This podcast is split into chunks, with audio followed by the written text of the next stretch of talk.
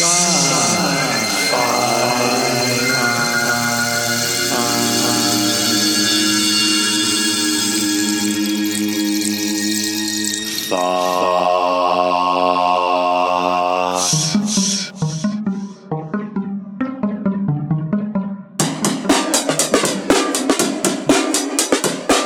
I'm Christopher Brown. I'm the author of Tropic of Kansas, Rule of Capture, and Failed State. And you can find more about me and my work at ChristopherBrown.com. This is the continuing episode of a series with Christopher Brown, author of Guns of Lyrely, Science Fiction. The series started with episode 152. What are the unique elements, the fingerprints of a Christopher Brown novel?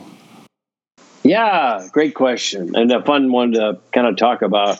You know, there are all those rules you're supposed to, you like to not talk about the work in a way, but I think it's fun to talk about kind of what the recipe is. I mean, we talked about it a little bit earlier. I think,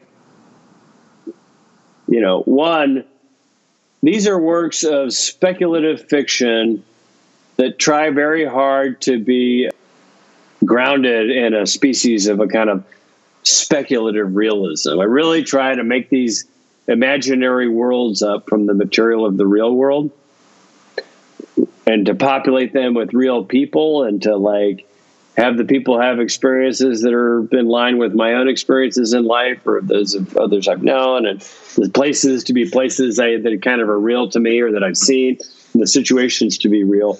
To kind of put a funhouse mirror up to the real world, if you will, in a way that can be fun, but can also kind of tell the truth. If you think about what it's, you know, the things you see when you look in a slightly distorted mirror. And so, you know, they're character driven, they're idea driven at the same time, with hopefully a kind of a big counterfactual or an inversion.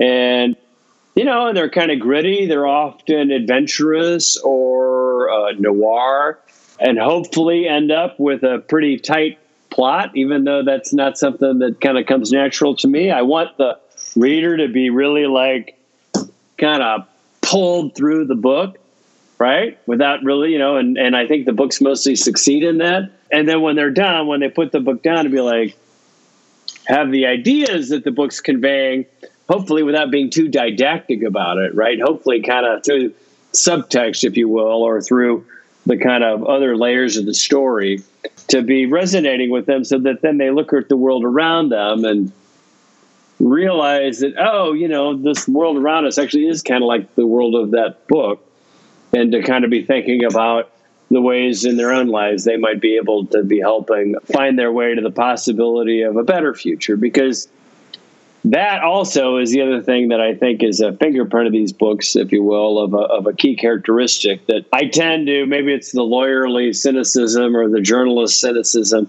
I tend to paint a pretty bleak vision of the world. When Tropic of Kansas came out, two different reviewers called it the feel-bad book of the summer.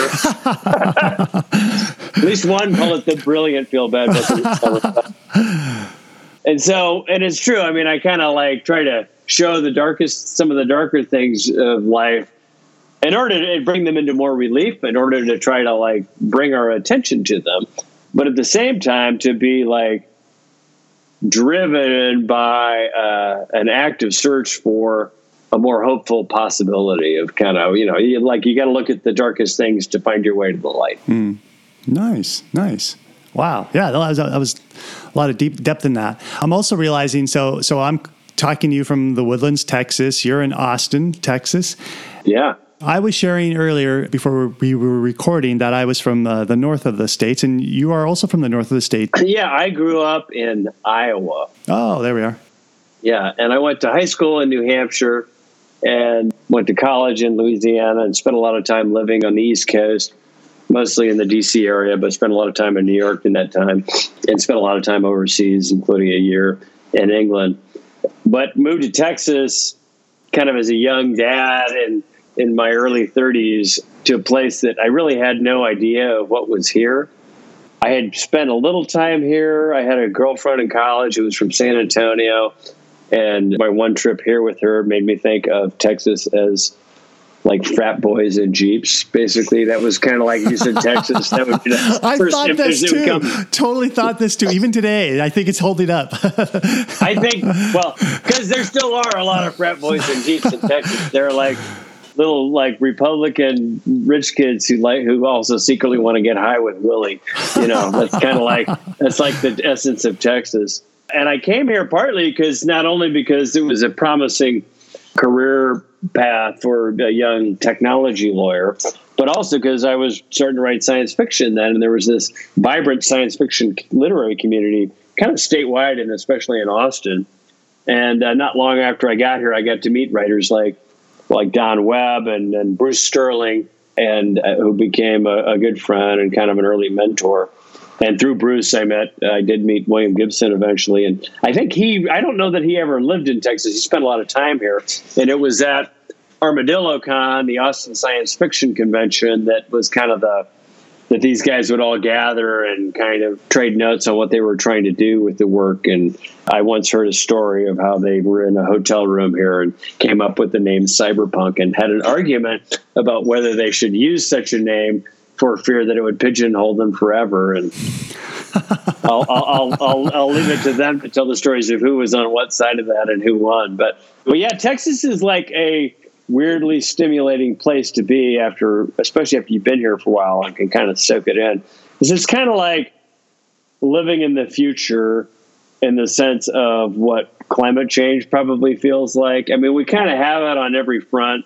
You know, we're both creating climate change, right, through the, you know, petrochemical industry that, like, you know, my house is on a site there used to be a petroleum pipeline running through it, and I had to like get Chevron to remove it so I could build my house. The stuff is sort of everywhere around us, and just like mixed in with wild nature, like it's a really kind of primordial wild nature in a way that's kind of trippy. And also with and we've got the space business now, we've got the commercial space business, we have all the superstorms you could, and, you know, drowned cities you could ever want to see. Right. And yet we also have the kind of primitive past in high relief, because one of the things I came to realize, at least, or came to perceive, maybe others would argue whether I'm right or not, living in Texas, is that I realized how much I'm really living in like colonized space, because you can really see the like layers of colonization around you. You like when you as a Midwestern kid, and you get to know some of your neighbors who would be people you have been taught to categorize as Mexican or Mexican American or Chicano, and you like get to know them, and you learn that they've often are people who self-identify as indigenous to this continent, and like it kind of really changes how you perceive the landscape, the demographic landscape around you, and the political and social landscape, and the history of conquest that's like right in front of you. And the way Texans, like Anglo-Texans in particular, kind of proudly, I mean, they're raised on this. I mean, it's the only state I've ever lived in that has its own creation myth, right? You know, and has, you know, a national dress and cuisine and music and everything to go with it. And it's kind of all about, it's like that come and take it flag, the Gonzales battle flag or whatever.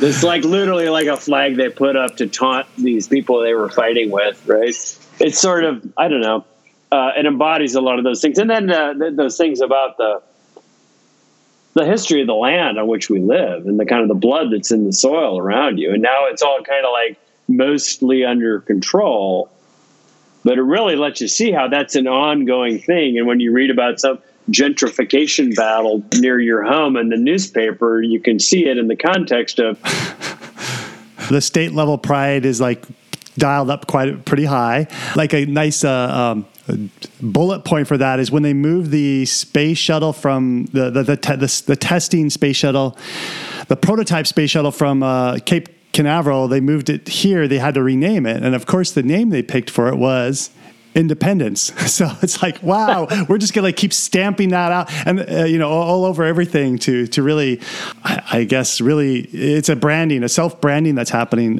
constantly. Well, and then the the other part of the primitive past that's everywhere, that's also like the apocalyptic future, is just like the ubiquity of guns and kind of this open carry culture and the kind of like the self-help kind of aspect of the libertarian political and legal culture. And it's sort of easy to come up with legions of seemingly apocalyptic militia types, as I did in Tropic of Kansas, when they're basically, you see them at the gas station every day.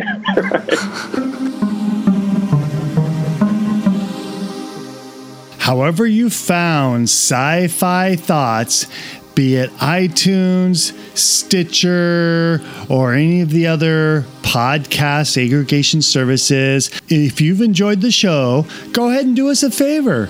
Go to wherever you get this podcast and leave us a review, even clicking a few stars. And this will help out the show in many ways.